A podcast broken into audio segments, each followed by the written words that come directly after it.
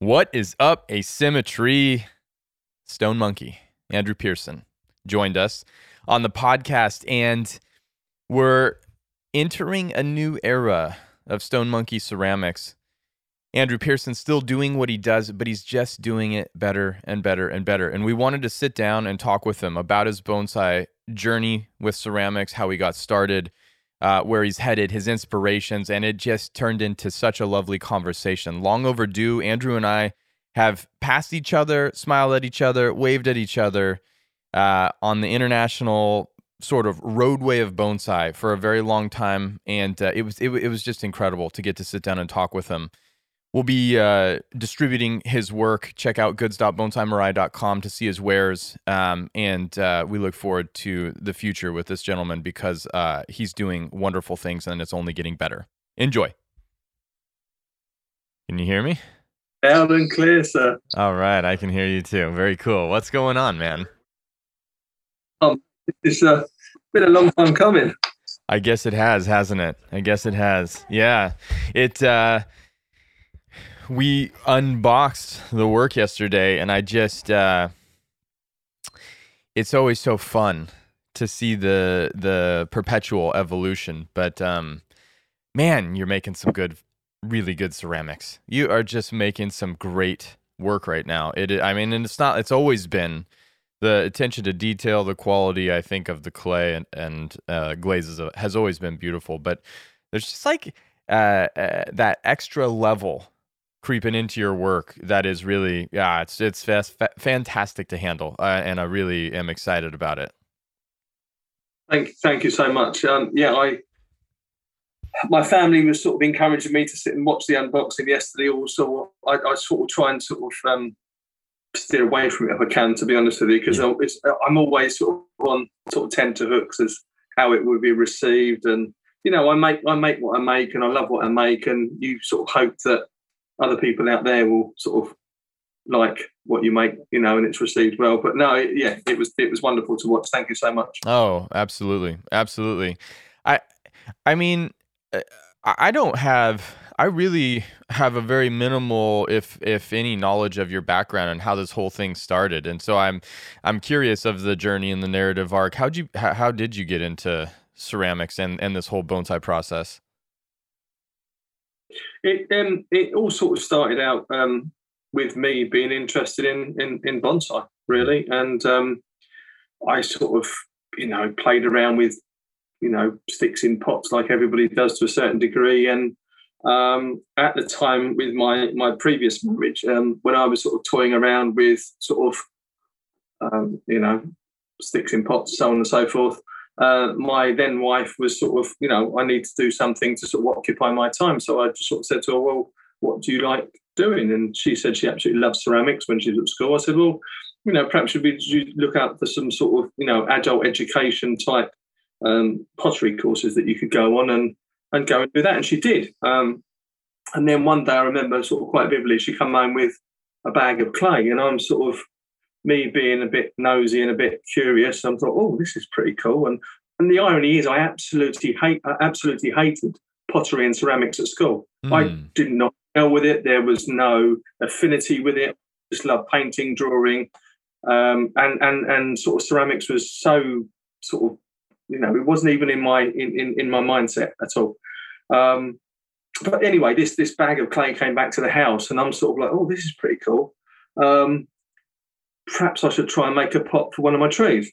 Um, and the pot is I'm in I'm in my workshop at the moment, right. um, and the pot still sat behind me, which in 2001, 2002 perhaps, um, and it's just there as a reminder. And it literally was. Um, I just it went into the house, found a, a dish that you would make your traditional sort of like lasagna in, and uh, it looked sort of like, yeah, that looks like a bonsai pot shape, lined it with newspaper and literally pushed the clay into all the corners, um, sent it off with my then wife to the, the to the to the, the, the course that she was on. They fired it. It came back. I was absolutely happy as Larry with this. I mean, looking back now, it's absolutely awful, but that was the first sort of step on the ladder to the to, the, to where I am now. That's the, the first sort of um, yeah, that's the, that was the first step of the journey, really. Wow. And uh, always there as a reminder. Um, and that's that's literally how it started out. Um, just out of um, wanting to make pots for my own trees. No idea what a pot should be like. No idea of proportions, drainage holes, tying in holes. Absolute nothing. It was sort of almost that childlike. Yeah, let's get stuck in there, play with some clay, make a pot, put a tree in it. And the irony is that a tree never actually went into it, but it was it's uh, something that I've hung on to for all those years. And and and then I just sort of sort of stuck with sort of the making side. It was yeah. I've always been a creative person anyway, and I think because of the um, yeah, I, I, I enjoyed making the pot and and you know it's essentially you're playing with mud that you can get this stuff that's like you know hundreds of thousands of years all, all, all where it being manufactured but it's been in the earth for hundreds of thousands of years been refined and processed and you can actually manipulate it into a shape that you want subject it to fire um, put effectively like a, a, a, the glaze onto it fire it and then you're left with this permanent object mm-hmm. which i sort of for, for me um, there's this sort of transition between you've got the the permanent object, which is the pot, and the impermanent object, which is the tree, because it's forever changing. So you've got yeah. this, always got this sort of contrast between the permanence and the sort of non-permanence. So that is sort of like, yeah, in a nutshell, Ryan. Unbelievable. Whew, that's a lot to download. I, have I've n- never heard anybody say that before. The permanent and the impermanent. That is really that is really interesting. And uh, and the journey from that first pot pressed into like a lasagna pan to where you're at now if you had to i mean because there's obviously there's skills and there's knowledge and there's trial and there's error um you know what what has what has that progression of your uh practice look looked like or your process looked like? Did you grow exponentially in the very beginning and are the steps to improving incremental and more more uh, sparsely spaced at this point? Or are you still on an you know upward trajectory from the way that you look at your process and learning at a dramatic like how does that work with with ceramics or at least for you? I think from from from the off there was a a sort of um, a huge increase because you sort of you look at what you're making at that particular time. So yeah said lasagna just with clay pressed into it. And then you start subjecting yourself to, you know, bonsai shows and looking at what other people are doing. Um, and there's been huge sort of um, huge influence from the the, the, the, the British bonsai um, pot making community, um, with a couple of people sort of being very influential to sort of what I liked at the time to sort of like steering me down the path that I wanted to go. Um, I, it was perhaps a slow progression, but then you um, because there was a love for it and I wanted to do it, you just keep doing it, and the more you do, the better you get. The, and then you, I, I, suppose it's sort of in the nature that you sort of start researching more, looking at other people's um, the way that they make pots. And this is not necessarily in the in the, the, the sort of bonsai pot world. It's sort of just in the ceramic world because I had no absolutely no ceramic knowledge at all mm-hmm. when I first started out. Nothing in any way, shape, or form. All I was, I, you know, started on my bonsai journey. Um, I wanted to make pots for my trees, and that was it. It's, then the research process sort of just started from there, and I just. I, was, it, I suppose it's like when you're a child, you're like a sponge. You want to soak up so much information, and um, my my now wife sort of takes the mickey a little bit. You know, she's sitting in bed next to me reading her novel or her book, and I'm sitting there with a, a glaze book. Um,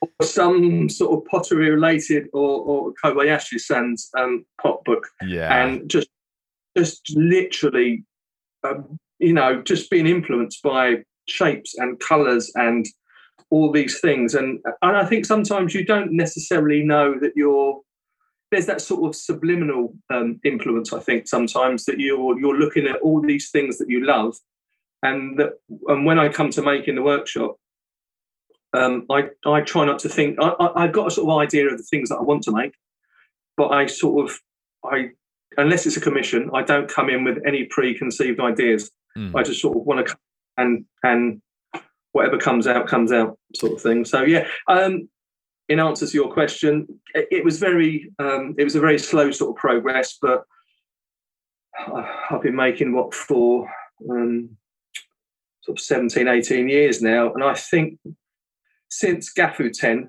my um, I don't know, perhaps my sort of desire to want to be a, a better potter, a better artist, and more attention to detail, so on and so forth. That has really sort of come to the fore within the past.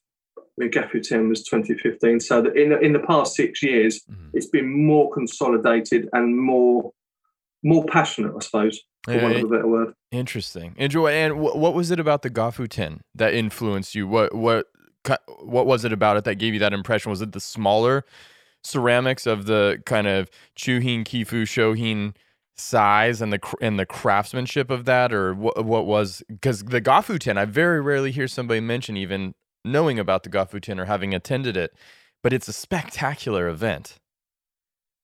Uh, do you know? Do you know what, Ryan? It was um, obviously my pots were invited there into the show back in 2015, and I wish I was able to go out there to, to you know to, to see it. Un- unfortunately, I couldn't at the time, but I think having been accepted by perhaps the biggest and most respected ceramic community on the planet, um, to have my work in this show for me that was just like mm. the ultimate, ultimate, and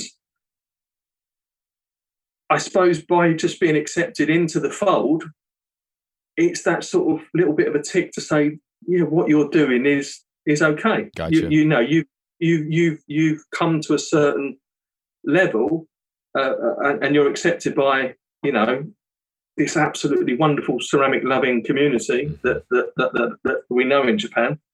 Um, and and for me, that was sort of hang about. I suppose all artists. Um, they don't need their ego stroked, but I think they need that little bit of support. They need that little bit of, um, uh, I don't know, a bit of kudos to say well, what you're doing is is is cool. You know, some, va- some, vali- some validation, yeah, some validation that you're on the right path, yeah. And I've always been not not a self doubter, but I've always, you know, my dad was a carpenter, and I so so wish that I'd taken the time out to sort of study what my dad did unfortunately, I never did, and I perhaps took his, you know, before his passing, I perhaps took his um, work ethic and his love of what he did and just put it into a different material.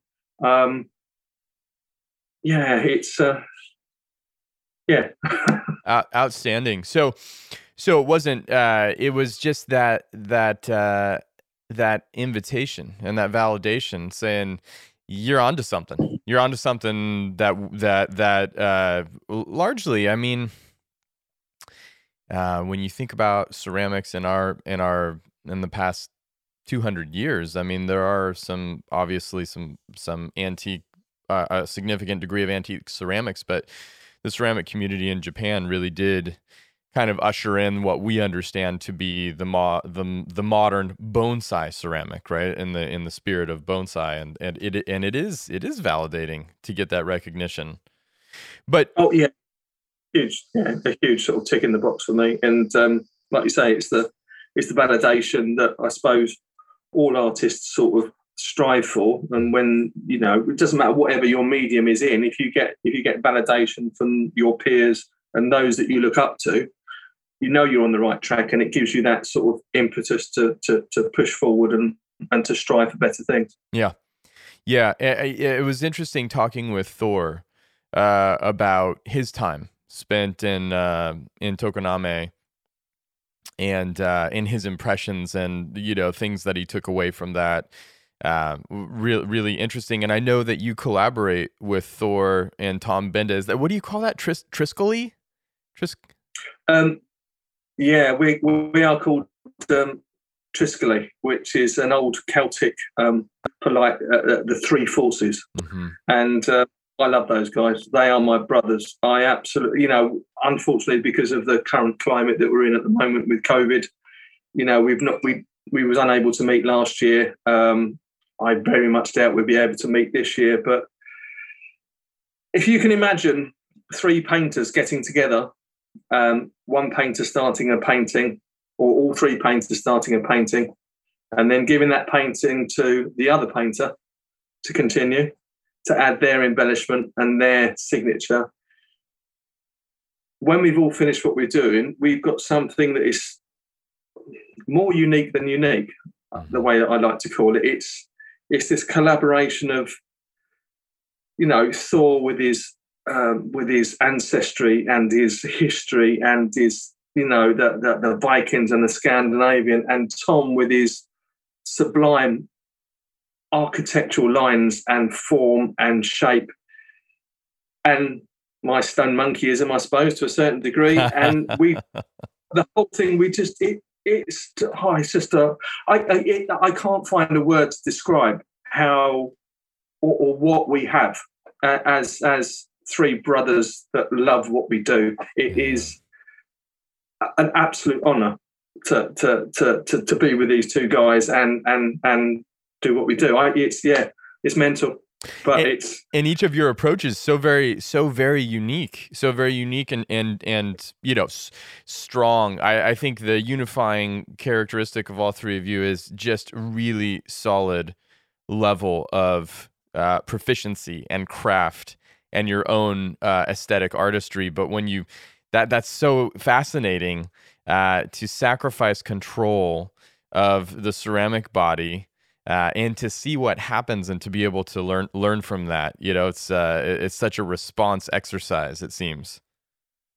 Oh, oh totally um, but there is well, i mean when we gave each other pots to sort of play around with it, it varies um, as well because tom may have given me given me a pot that had literally been a completely just a basic shape whereas thor may have given me a pot that was virtually literally complete in its entirety but then you take the brave step and you cut all the feet off, uh-huh. and then you put my sort of cloud feet on the bottom, and you change it and you alter it, and it's yeah, it's, it's a it's a mad thing to do, but it's it, yeah, it's just it's absolutely mental and and and so fulfilling. And and, and wonderful. I, I can't sort of, I know I'm a bit tongue tied of sort of talking about it, but it's just an amazing thing and a brave thing as well, I think, for any artist to be able to sort of start a piece of art, mm-hmm. no matter what form they do, and then pass it on to another artist. Mm-hmm. Everybody in the in the normal art world would be like, no, I'm not doing that. This is mine. I want to complete it. I want to see it through to the end. But hey ho, us mad bonsai potters want to sort of start something and then give it to somebody else to sort of finish off. It's badass. It's badass. And and uh, when when you when you make the decision to say cut off the feet on a virtually finished pot and go your own direction, are are you guys working in the same space? Are you having conversation? Are you discussing that, or are you isolated? How does that work? It depends because we used to meet up every year at the, at the, the, what was formerly the Noelanders Trophy or now the Trophy, and we would meet up, have a few beers, and we would bring two pots each. We would swap those pots over. Mm-hmm. I would get one of Thor's and one of Tom's, and vice versa, and then we'd take them pots away, and then just work on them. Um, when we are in, and, and that would be our what we we we we deem our sort of swap pots. So they're the ones that will get sort of heavily altered, changed somebody would start, another would finish and fire, so on and so forth. But when we visit each other in each other's countries, um, I, Tom and Thor were here. Oh Christ, um, twenty.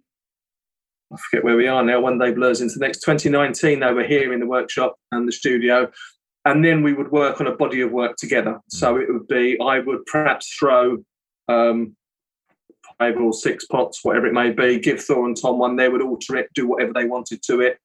I organised a um, a good friend of mine does a lot of raku firing, um, so I organised us to sort of make a body of pots.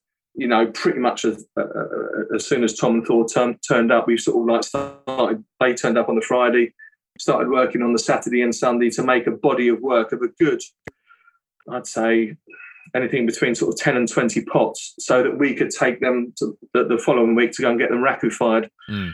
And we did they were literally as soon as we'd fired them, they were all up available and sold sort of pretty much straight away, sort of live as, as you know as we did the firing. So there is it, it, it varies to what we do and, and how we do it, but it's yeah, just sort of go with the flow in the moment. I think. yeah. You, yeah. Cool. cool. Ha- have you ever thought? Have you ever thought? I mean, uh, so, so, I'm sure so many red flags to this, but have you ever thought about in engaging in that project with a live audience present over a period of time? a close community or making uh, making an attempt for that to be part of because you see bonsai demonstrations and you see these things happen and maybe this maybe the making of the ceramic vessel is a little bit more intimate um, because it's not my medium I, I don't really know and obviously every person has their own process anyways but what a uh, what a really interesting way to potentially bring the ceramic body to the forefront of the making process at, at a major event um, and mm. and for people to understand and maybe even for you guys to experience that influence of uh of a potential feedback loop or a public engagement or or just even being in the present of that pressure and seeing what happens to the ceramic body that you or the vessel you might create together yeah i think we've always sort of toyed with the idea of perhaps doing a sort of uh, and and i've always in constant communication with with thor and tom to sort of you know where we're going to go and what we're going to do and uh, um, and it has been sort of the idea has been thrown around to sort of perhaps do this you know if at the moment we're sort of talking about all three of us having a stand at the trophy next year so all three of us in, are in one place together mm-hmm. and perhaps doing some sort of live demos and some yeah. That sort of thing and i and i think it really sort of kicked off in in the trophy show a couple of years ago i think it was where um, uh, they got the, like, a lot of Tokoname potters, well, not a lot, about four or five Tokoname potters over, and that were doing live demos, and it was so so well received. And I just went, met one of my heroes, Rihu-san, where I was just, you know, uh, in awe. You know, this this guy that I sort of look up to, that just makes absolutely sublime pots. Mm-hmm. But uh, you know, uh, to see to see him doing what he does, how he does it, for me as a potter to sit and to, to watch one of your heroes making a pot, mm-hmm. I'm literally watching every single movement, how he's putting the feet on, how he's doing this, how he's joining slabs of clay together. It's uh, yeah, it, it, for me that would be amazing. So perhaps yeah, it could be a way forward, and would be pretty cool that um, we could sort of do perhaps a you know a joint live demo and or perhaps you know me me start throwing a pot and then give it over to Thor and Thor does what he does, then give it to Tom, and yeah, it's uh, or even bringing. I mean, I think the the the notion of alteration, the decision that goes into choosing to in this understanding of this the collaboration the decisions that go into choosing to alter you know the thought process from one ceramicist to another of a piece that has already had a lot of intention put into it and then the interpretation. Like that that's just because you guys are functioning on such a high level you know and that that kind of freedom of spirit of collaboration and uh, release of control to more profit from what other you know what somebody else takes in a different direction or how they interpret your work i mean that that kind of feedback as an artist i would think is it would just be priceless and and what you guys have done you've been doing it for quite a while now so you're good at it it's not like a first attempt where it would be a kitschy sort of like you guys want to do a demo it's like you, you know you've done it yeah. enough that it's yeah. that, that there's a, a, a foundation there that can that I think you know this could be another uh, another branch. That's exciting. You're considering it. Uh, uh, yeah, I think we're very comfortable in in, in where we are now in, in what we do together. Um, I think perhaps at the start it might have been a little bit tricky because you're quite precious make, and then sort of if you're giving that up to somebody else, but there was an old um, sort of saying to me: if you're too precious about what you make, you're not making enough. Mm. So make lots of, and then if you're making ten pots, you can give one pot to another person to play around with, and you've yeah. still got nine. Doesn't matter. Yeah. You know what I mean? Yeah. You're not you're not going to do. But if you're only making two pots and you're giving fifty percent away, you're giving one away, and you're like, oh, what have I done? You know, it's. Uh, but no, try and be prolific, but don't don't be a production line. I think I, I try and you know, um, there's, there's, so many people. Oh, you know, I could make that for this, or I could do that for this, and I could make it so on and so forth. It's you know, be be passionate about what you do, make what you make, and make it from the heart. I think mm-hmm. it's uh, you know, yeah. Yeah, I think, and that was the biggest thing about handling this body of work this time is each pot had its own nuances. Each pot, every single pot had its own nuances. And and I could really see that each single pot like it was just like you've always made a high level of detail.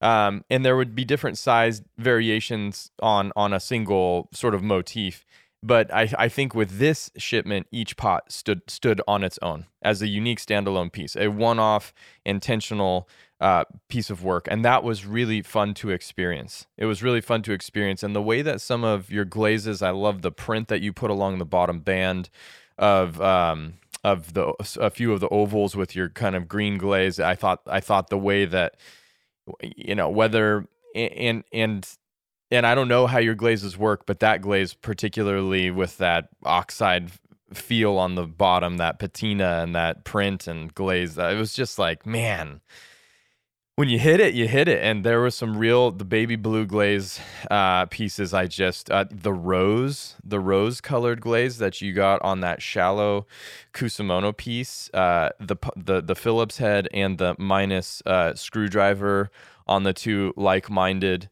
kusamono pieces yeah. just so intelligent and you know you can't separate those pieces now that's a real that's a real moment uh, and it was just like discovery after discovery of these of these pieces that really felt like they were part of the next step of your of your work I was it was it was fun it was really fun the baby blue and the rose are completely new glazes mm. um, I, I, I tested them within the space of um, I don't know perhaps five or six weeks ago, and they come out so well. I could not make the pots quick enough to get the glaze on it because mm. I was so so so pleased. And when you can sort of hit that that that glaze that's that that is matte, but then also you find out it's got that that crackle in it that you can that you can highlight. Well, I mean, it, it's forcefully highlighted, obviously with with ink, but over time will will create that natural patina. Yeah. Um, oh, that's such a brilliant feeling to just apps. You know, out of all the, gla- I know every time I fire my kiln,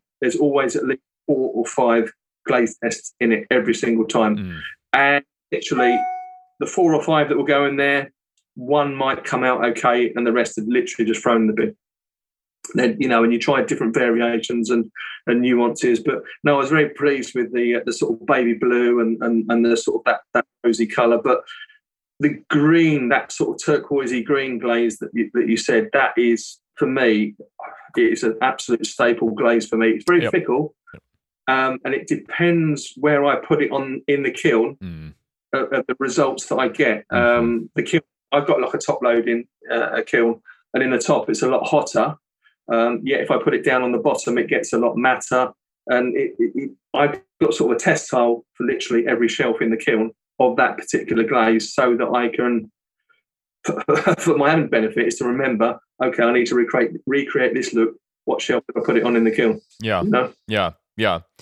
And your pairing, your pairing of your glazes with the shapes and the the wall profiles and the details of your pots felt felt so um functionally executed. Is like you know there there's always a risk when you put um, you know a rectangular form with like a, a, a really delicate foot or um, you know a, a, very angular wall and sort of a dainty pot that's that's super dark in color. And it is like your your color values and your glaze choices for the other design decisions like that that is such a testament to high level ceramics uh, especially in the bonsai realm. And and that and I feel like you must be uh, sort of witnessing those combinations being i mean i didn't see any ceramic that i would be like man what could i use that for it was they they were all mm. uh, so functional in their beauty um, even the wonky the wonky, the wonky i think ones. the wonky ones are the uh, i i just think that there are so many whimsical trees that exist in the world today that um, when you cram them into formality they it's it's like a caging a wild animal to a, to a degree, you know, and it doesn't have to mm-hmm. be such a vicious wild animal. You, you know, you cage a monkey and you, you're kind of losing something in the world. So whatever the you know whatever that that combination is, I thought the wonky it re- it reminds me of um, God. I'm trying to think. Uh, like a uh, like a drunken master kind of a vibe. You know, this this old school martial arts thing. Yeah, I've sort of given that that sort of moniker as a as, as a and drum pop. You know, it's uh-huh. it, it. But the irony was, um, I come from an engineering background, so for me, everything is straight lines. It's engineered. It's to the nth degree, and you know, no, I can't stand warpage. But I, the the rose coloured the rose-coloured um, sort of Shohin uh, rectangle, soft-cornered rectangle, and the green one that came over to you, uh, they were a, a, result of a complete and utter accident. I threw, um, or, uh, I, I, always throw in the round and then alter it, and then attach it to a slab base. Um, and I threw three um, sort of soft-cornered Shohin sort of rectangles just to, to sort of add to stock that was the sort of, but I literally picked up the, the ware board with the three pots on them and they all slid off and hit the floor. Oh. The whole lot.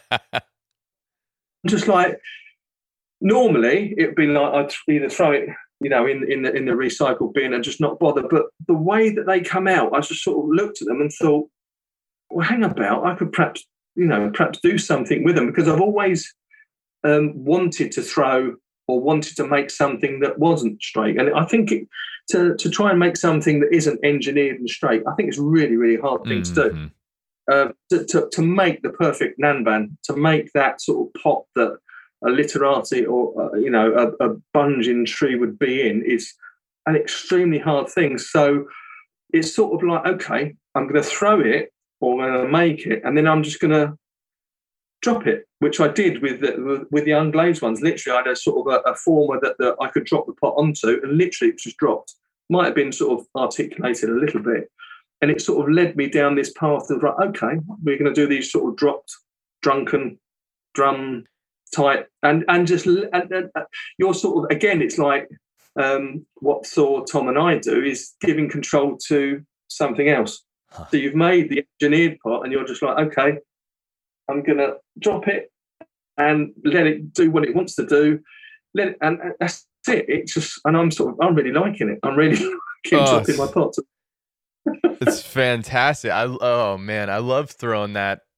I love throwing that uh, that element of design sort of to the universe.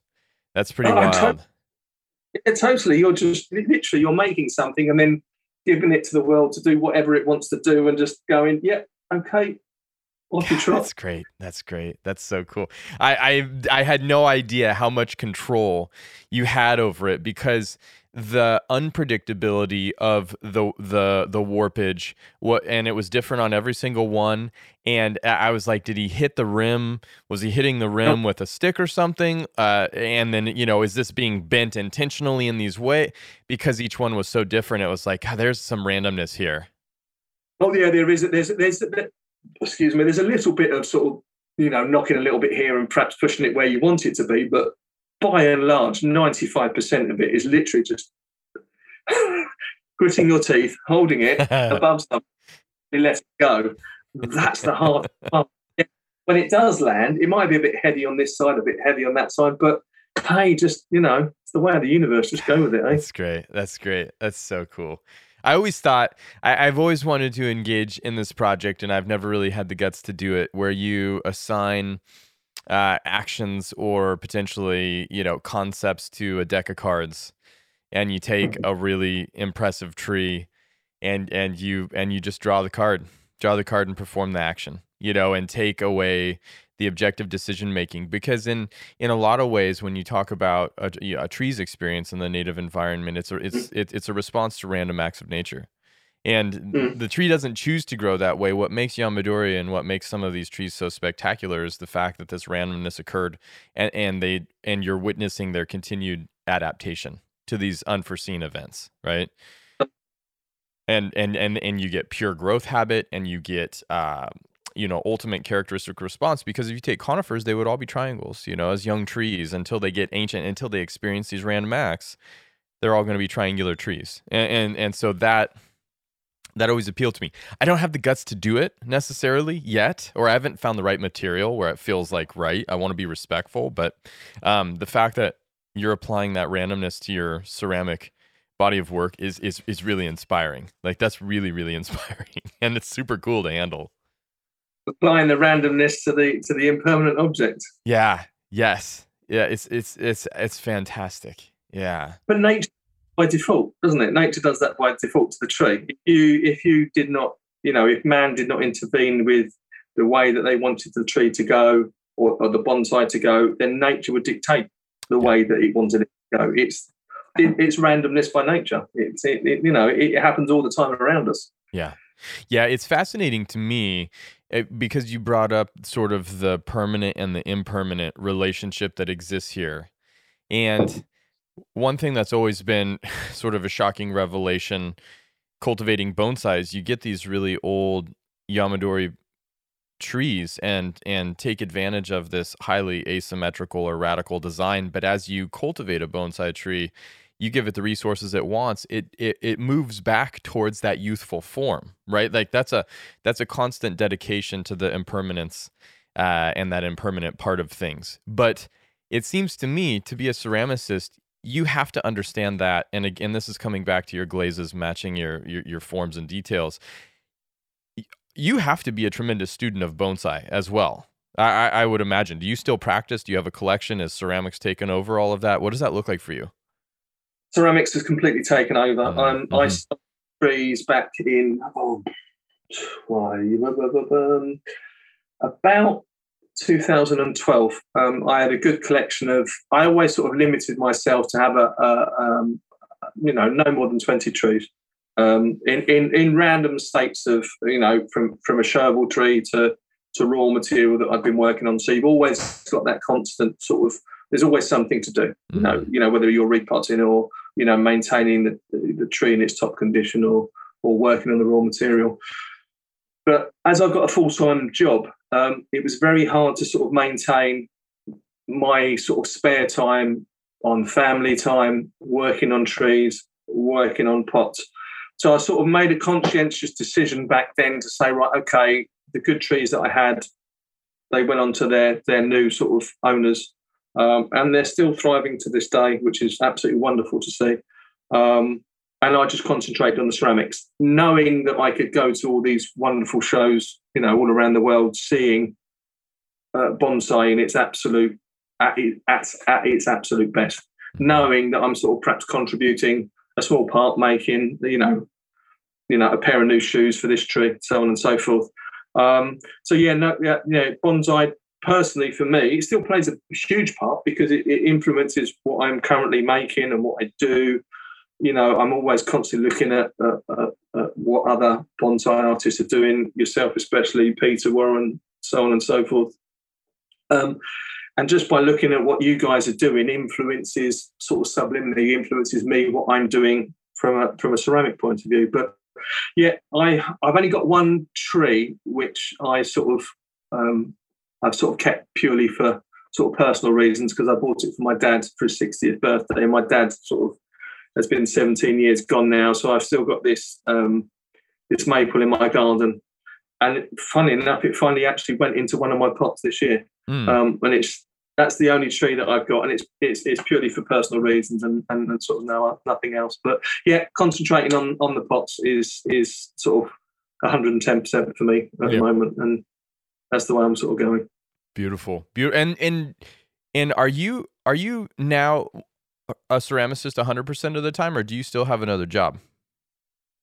Uh, yeah, I am. Unfortunately, well, unfortunately, but yes, unfortunately, I do have a full time job, sure. um, which I which I've done for the past 23 years now, the same job, um, which I love. I love my job. And the funny thing is, because it's I work for um, the good old London Underground in London, um, I get to go to all these weird and wonderful places that no member of the public ever gets to go to. Nice. And the, nice. And the is it still influences me from a pot point of view. You know, I, I last week I went down to a, a disused station um, that no one's been to for God knows how many years.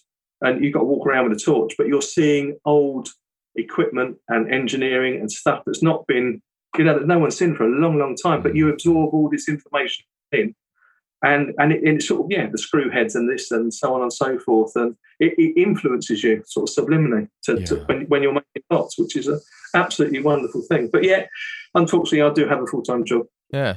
how cool to be able to see the layers of history in London in the underground. That's incredible. Yeah, I love it. I, I I've worked in London since I left the army back in 1991, and uh, it's always been this love hate relationship with London. Um, I hate travelling to it, but when I get there, I absolutely love it, and it's got such an absolutely wonderful, you know, colourful history. You know, I, I think that's a good thing, Rich. We've got a, you know, we do ride on our coattails of having a pretty bloody good history. Uh, bloody being the word usually when it comes to our history.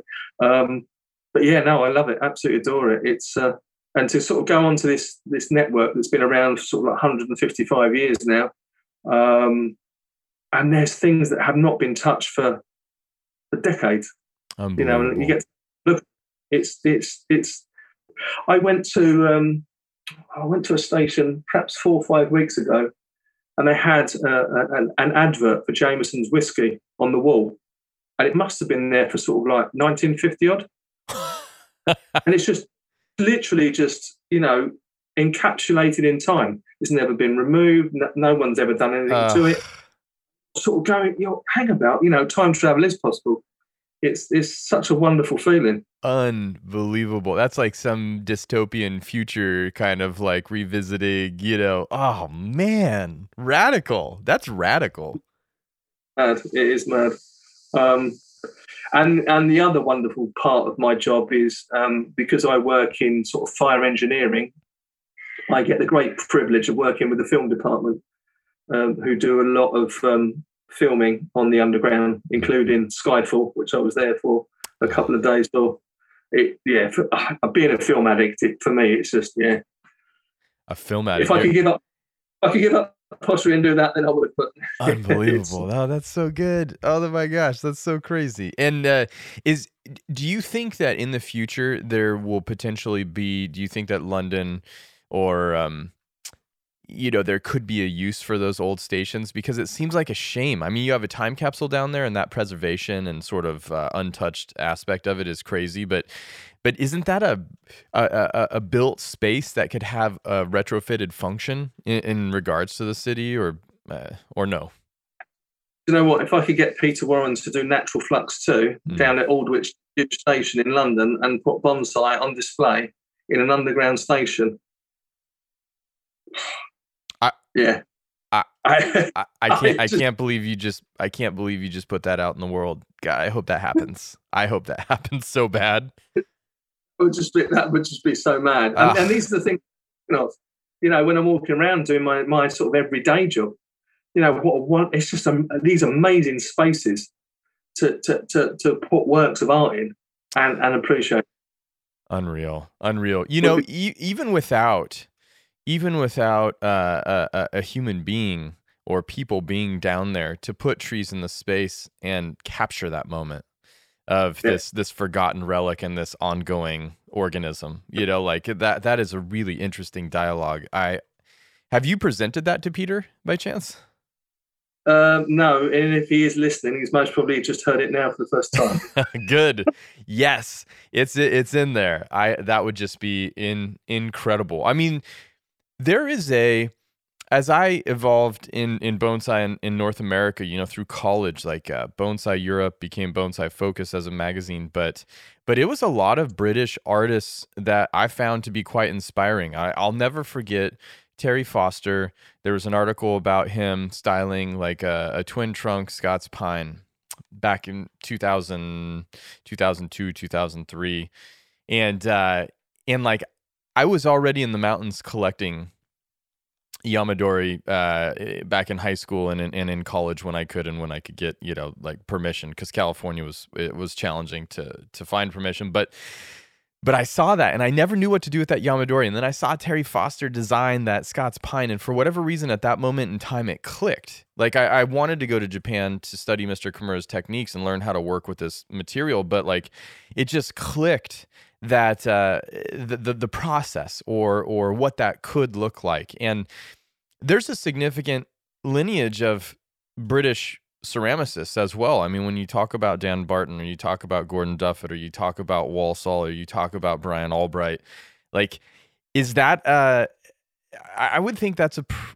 pretty grand group to get to be a part of. That's a there's a long history of quality there.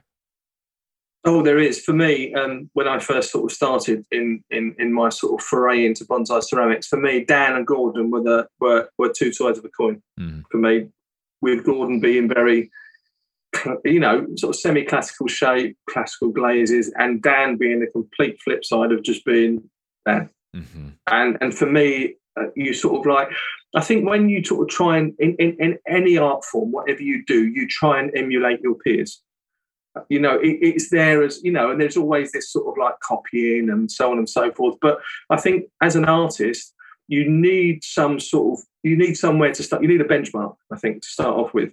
And you look at people you look at things that you like and things that you don't like think i want to go down this path. But i think when you're on your path to wherever you're going to that's when you find your own voice you know and and and on that journey you you you get to where you're going to. And i don't try and just subject myself to bonsai ceramics. Mm-hmm. i have got the absolute wonderful privilege of being married to a, a, a, a wonderful lady who's been a sculptor in for over 25 years.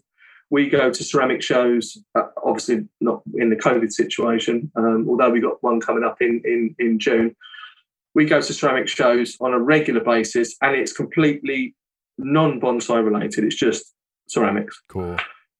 And for me to walk around all these stands to look up, you know, essentially what everybody's making from this bag of mud in whatever form it comes, and they're making all of these objects with different textures and feet and glazes. For me, it's just an absolute I don't know, smorgasbord of information coming into my head of thinking, I love that glaze. That foot's really cool. How would that work in the bonsai world? I want to do this.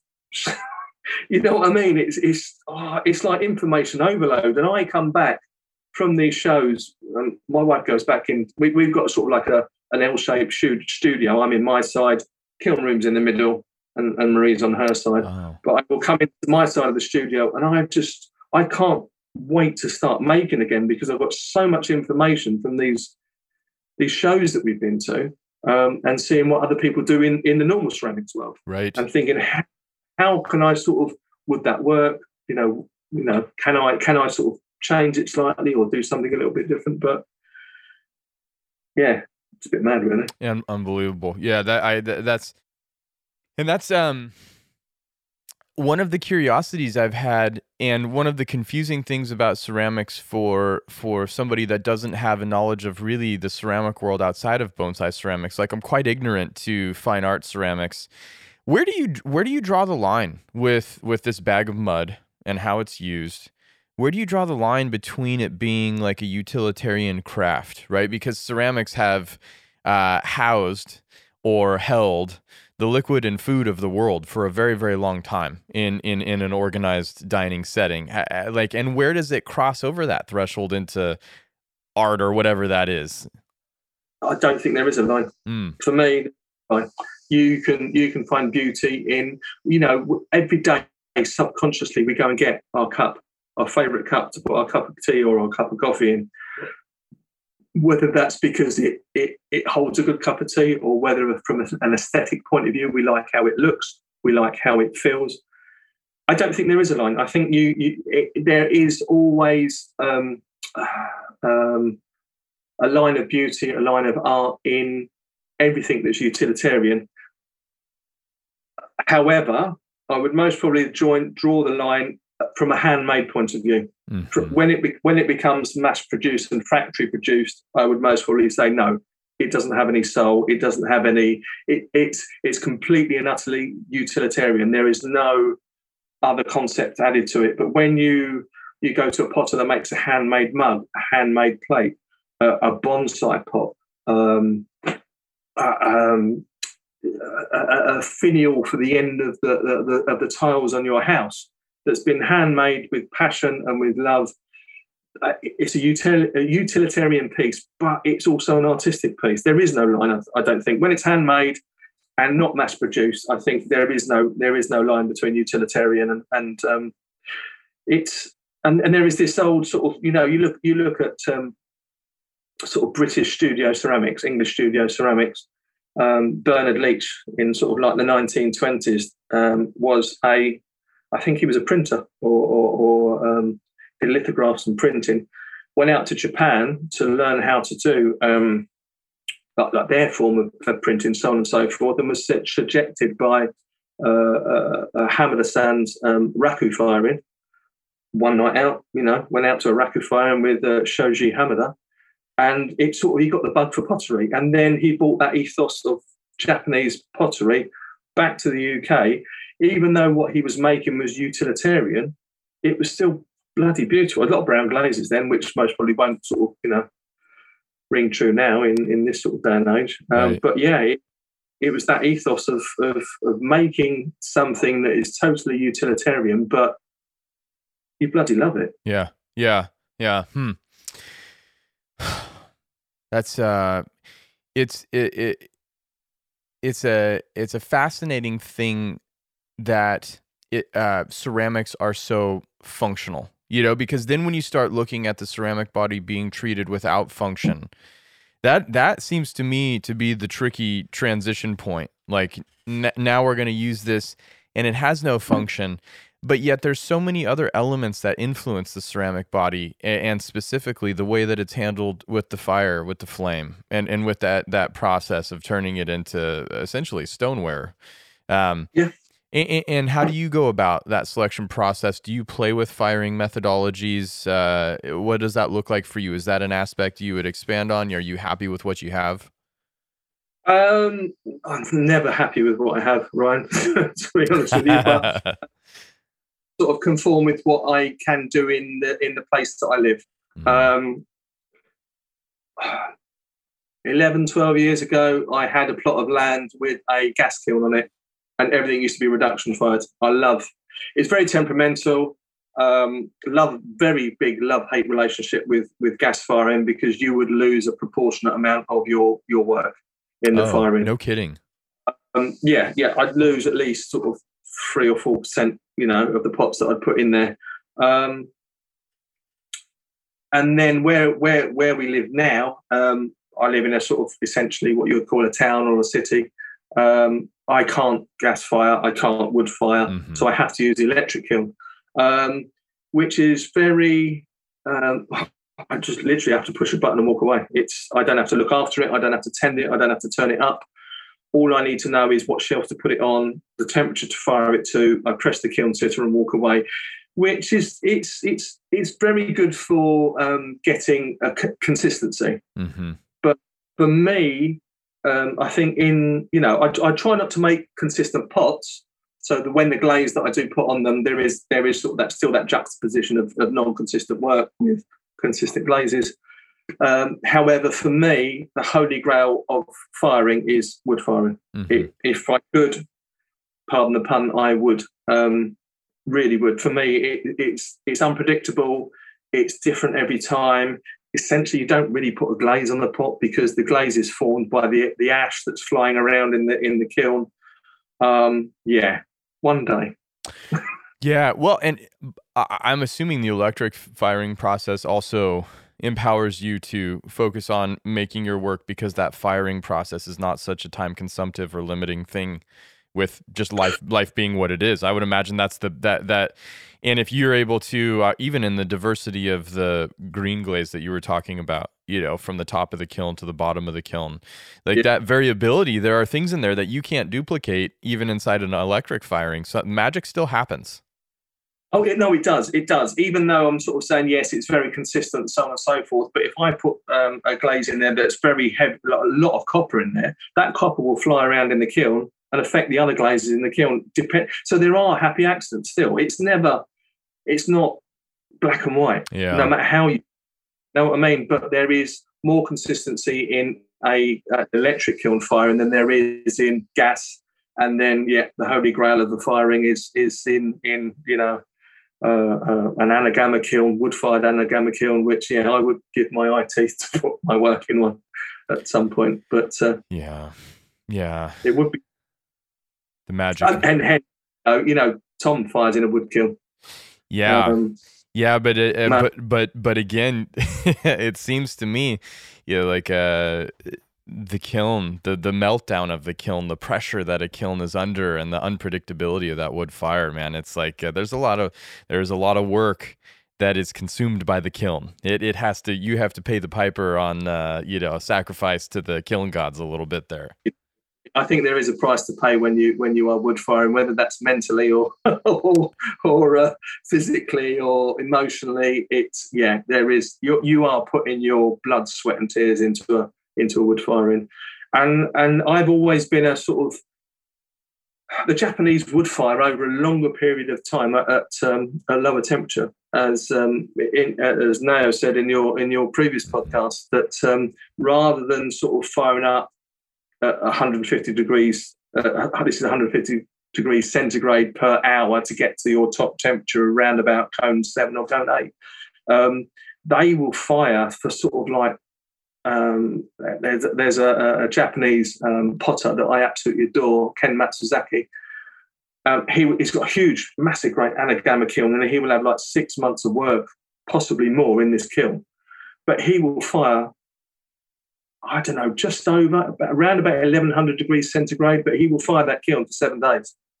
Wow! And you are pushing, you are pushing cone 12, cone 13 even though you're it's all about the the ware being subjected to the amount of heat over the period of time yeah that that, that causes the effect so you can still read even though you're physically not reaching the the the, the, the temperature on the on the on the um, the pyrometer you can see the cones going over because you've subjected this this this ware to a firing over five six seven days and it's it will it will get to that temperature wow you know Wow.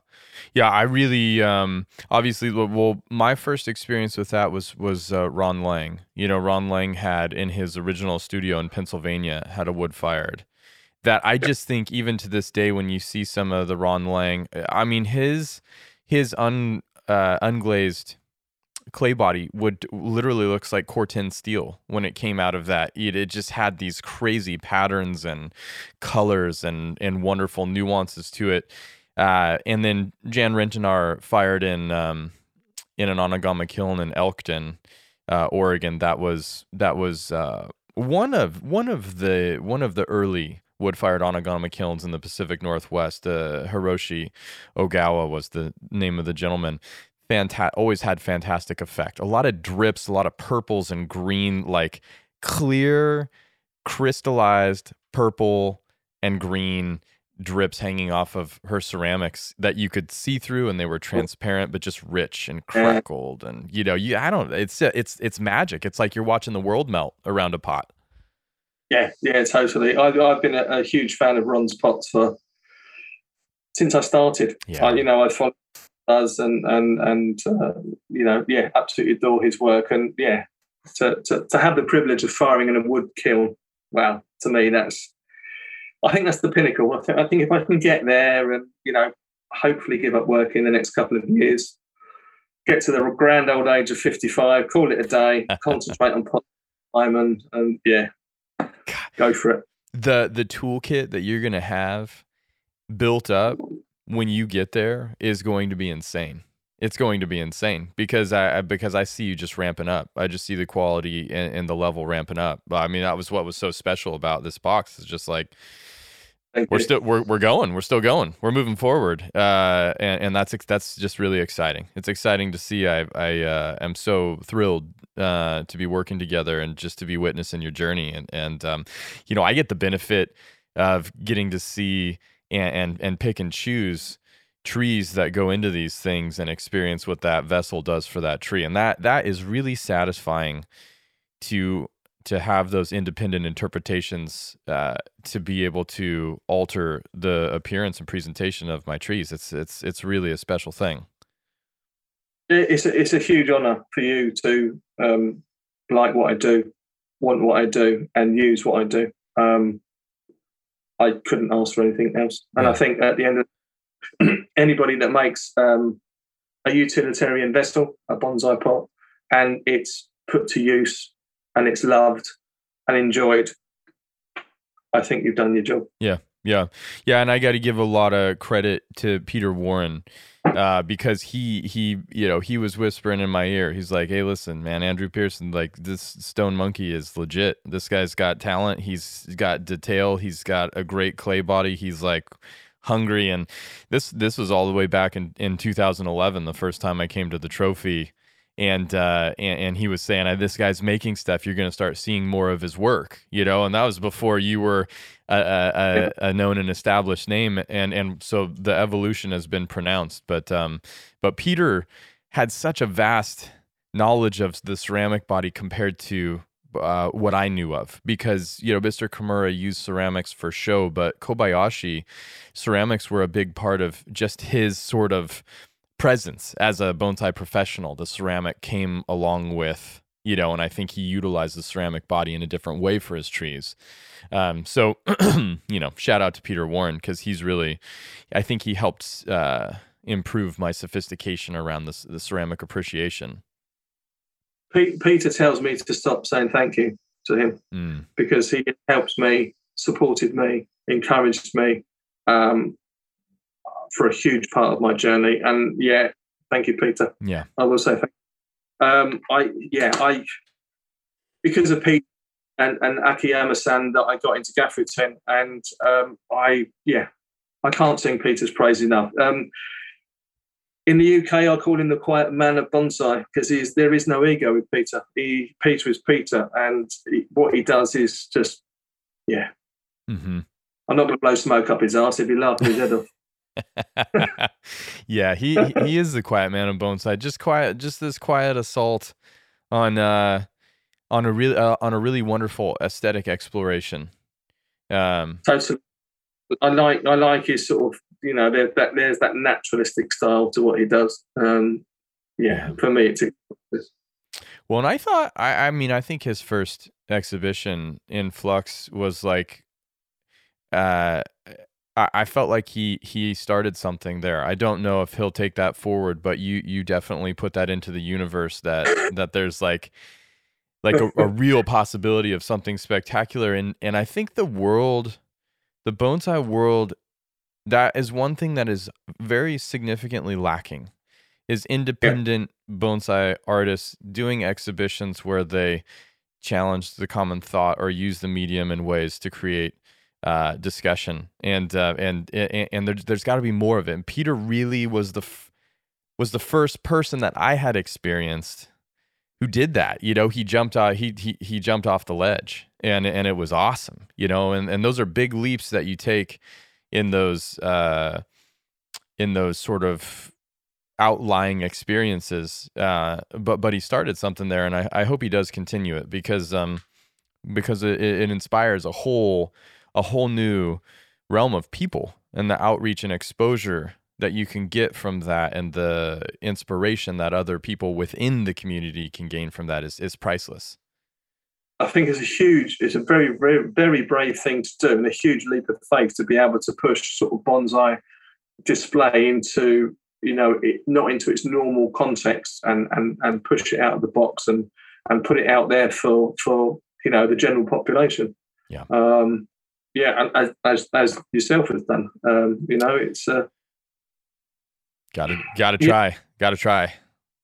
So it's the same with like you said about you know the pot unboxing. You know, why put the studs around the bottom of the pot when you can put them on the rim of the pot? Mm-hmm. Why not try something a little bit different? Yeah, all right. There might be people that uh, poo-poo it and don't like it, and but it's all about progressing and changing and trying different things, and and and that's the only way that you progress is yeah. is is is pushing the boundaries.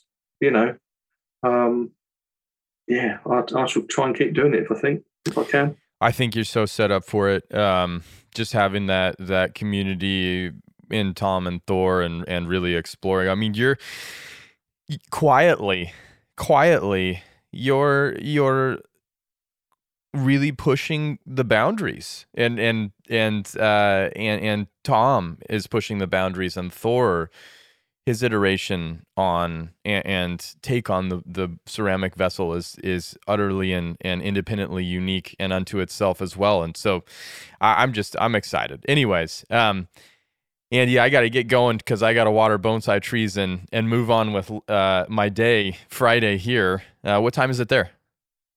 Oh, we are um, five past seven in the evening. Uh, my daughter is cooking sp- spaghetti bolognese for tea. Oh, brilliant! So, brilliant. Yeah. That sounds fantastic. It was been fantastic. It's thank you so much for inviting me.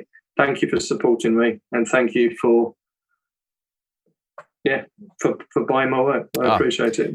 future looks bright, man. Future looks bright. I look forward to more. Uh, we'll have a further conversations, and uh, you know we'll stay in touch. Keep up the great work. And do you realise this is the first time in four years we've actually spoken face to face? We missed each other at Noelanders, at so on and so forth. Yeah, yeah. It was long overdue. It was long uh, overdue. I appreciated that you led with that in the beginning because it was about time. Cheers, buddy. All right, take care. And you, mate. Look Bye. after yourself. Yeah, you, appreciate man. it. Newman.